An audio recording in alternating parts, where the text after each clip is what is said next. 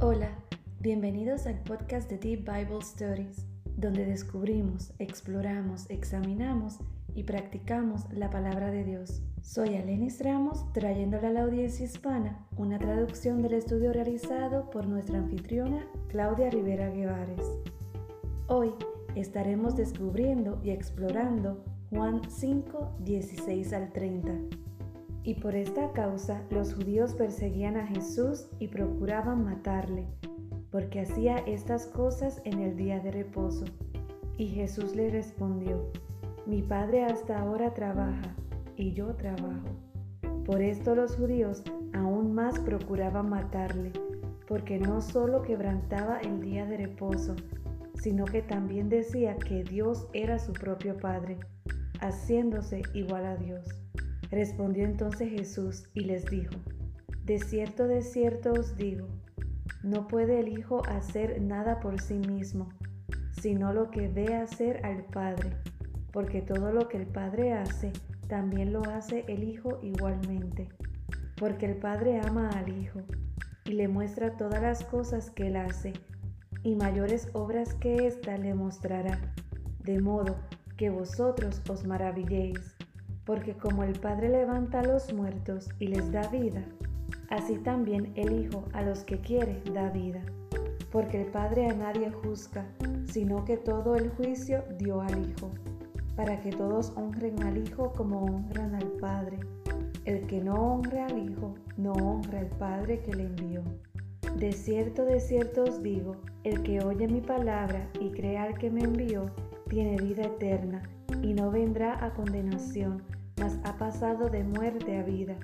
De cierto, de cierto os digo, viene la hora, y ahora es, cuando los muertos oirán la voz del Hijo de Dios, y los que la oyeren vivirán.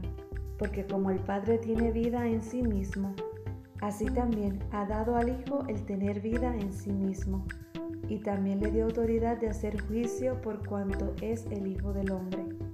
No os maravilléis de esto, porque vendrá hora cuando todos los que están en los sepulcros oirán su voz, y los que hicieron lo bueno saldrán a resurrección de vida, mas los que hicieron lo malo a resurrección de condenación. No puedo yo hacer nada por mí mismo, según oigo, así juzgo, y mi juicio es justo, porque no busco mi voluntad, sino la voluntad del que me envió, la del Padre.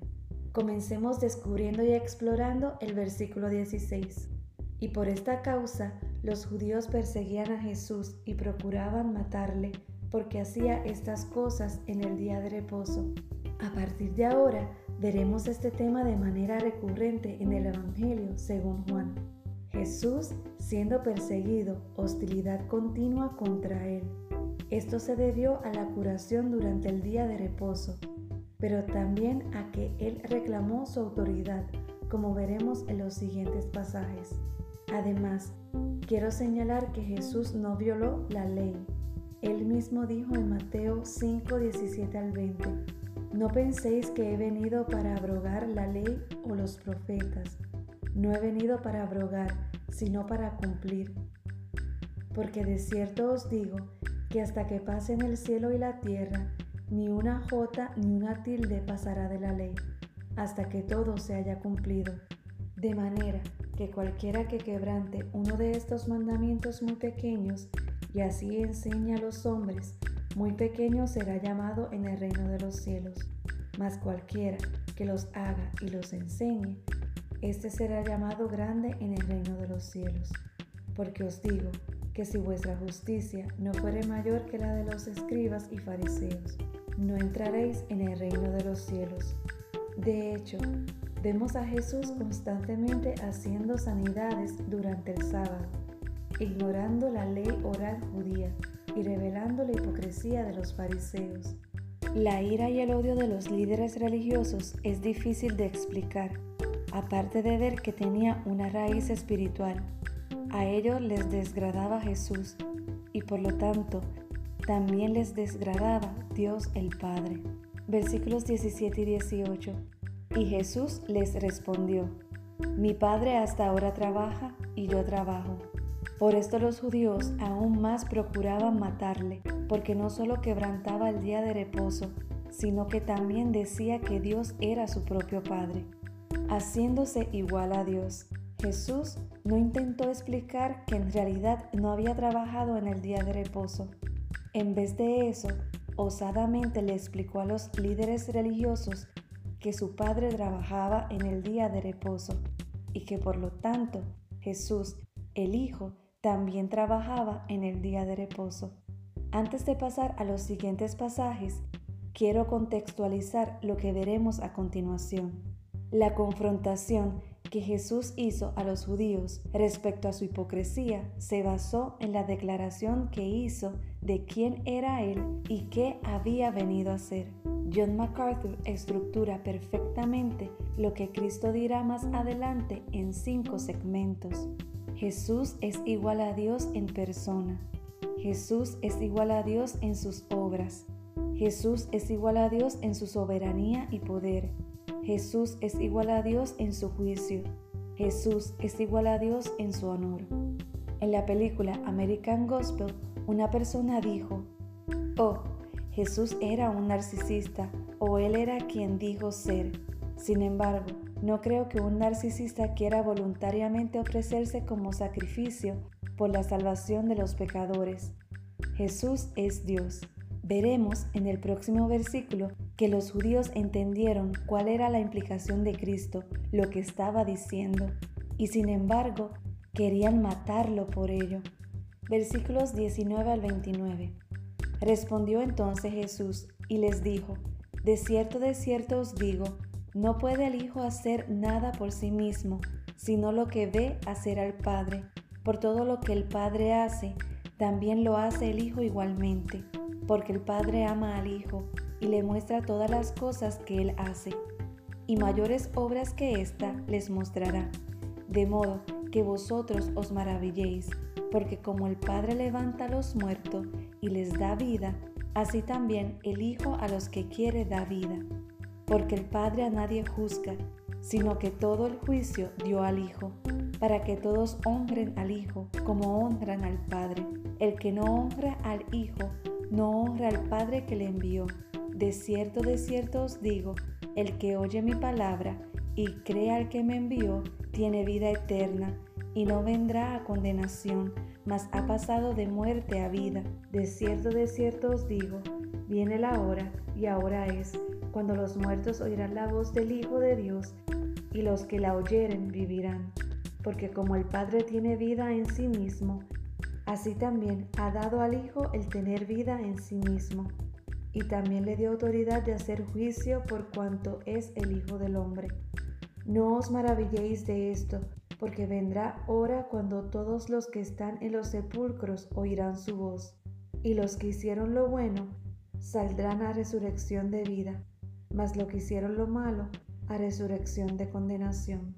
En el último versículo de este pasaje vemos a Jesús diciendo que todos los hombres, salvos y no salvos, literalmente resucitarán. Habrá una resurrección física de los muertos. Vemos el poder que Dios tiene sobre la vida, la muerte y la resurrección. Por lo tanto, esa es la misma autoridad y poder que Jesús tiene sobre la vida, la muerte y la resurrección. ¿No es esa la base del mensaje del Evangelio? Dios creó el mundo perfecto y bueno. Creó al hombre para comunicarse con él en una comunión perfecta e inmaculada. Sin embargo, pecamos, lo cual distorsionó todo. Y la paga del pecado es la muerte física y el juicio. Merecemos la justicia de Dios y sin embargo, Él en su paciencia, tolerancia y bondad se encarnó para tomar ese castigo sobre él como sacrificio máximo, cargar con el pecado del mundo y pagar la deuda para satisfacer la ira de Dios. Murió y pagó la deuda en su totalidad. Luego, debido a que Él está sobre la muerte y debido a que su sacrificio fue más que suficiente, resucitó de la muerte física. En esto, declara legalmente justos a los que se arrepienten y creen debido a su justicia, como un juez en un tribunal. Aunque el procesado ha cometido crímenes terribles y continuos, alguien los pagó por él y simplemente queda libre. Sin embargo, el mensaje no consiste solo en que escapaste del infierno. El infierno no es terrible porque está lleno de fuego. Es terrible porque no está en comunión con el Dios Santo. Es la ira de Dios por el pecador orgulloso y no arrepentido. Verás, el gozo del cielo no es escapar del infierno, es Dios mismo. El gozo en la tierra es Dios mismo. Él nos satisface completamente. Él es el principio y el fin, el Salvador y el premio máximo. Cuán absolutamente e indescriptiblemente asombroso es Dios. Por favor, arrepiéntete y cree en el Evangelio. Dios es muy misericordioso y si estás escuchando esto es por una razón. Dios te ama muchísimo para redimirte a través de lo que hizo en esa cruz. Te amó tanto que te comparto esta noticia ofensiva para que puedas ser salvo. Así, tu corazón puede abrirse a recibir la tremenda verdad y sabiduría del Evangelio y dejar atrás la vida de carnalidad, inmadurez y pecado.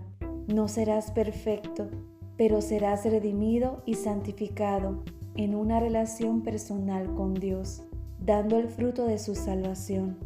John MacArthur dice, solo los salvos experimentarán una resurrección espiritual, nacer de nuevo, así como una resurrección física para vida eterna en la presencia de Dios.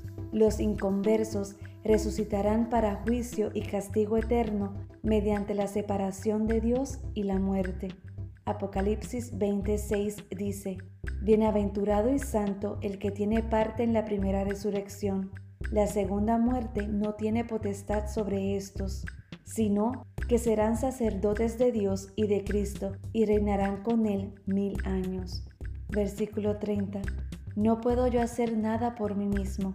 Según oigo, así juzgo, y mi juicio es justo, porque no busco mi voluntad, sino la voluntad del que me envió, la del Padre.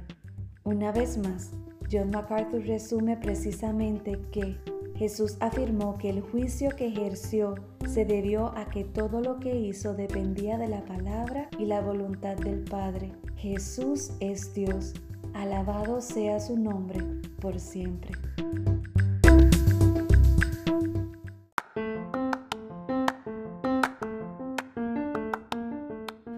Puedes encontrar más información en nuestro sitio web deepbiblestories.com, donde también encontrarás el calendario de estudio del libro que estaremos estudiando, en Instagram y Facebook como Deep Bible Stories, donde puedes enterarte cuando se publiquen nuevos podcasts.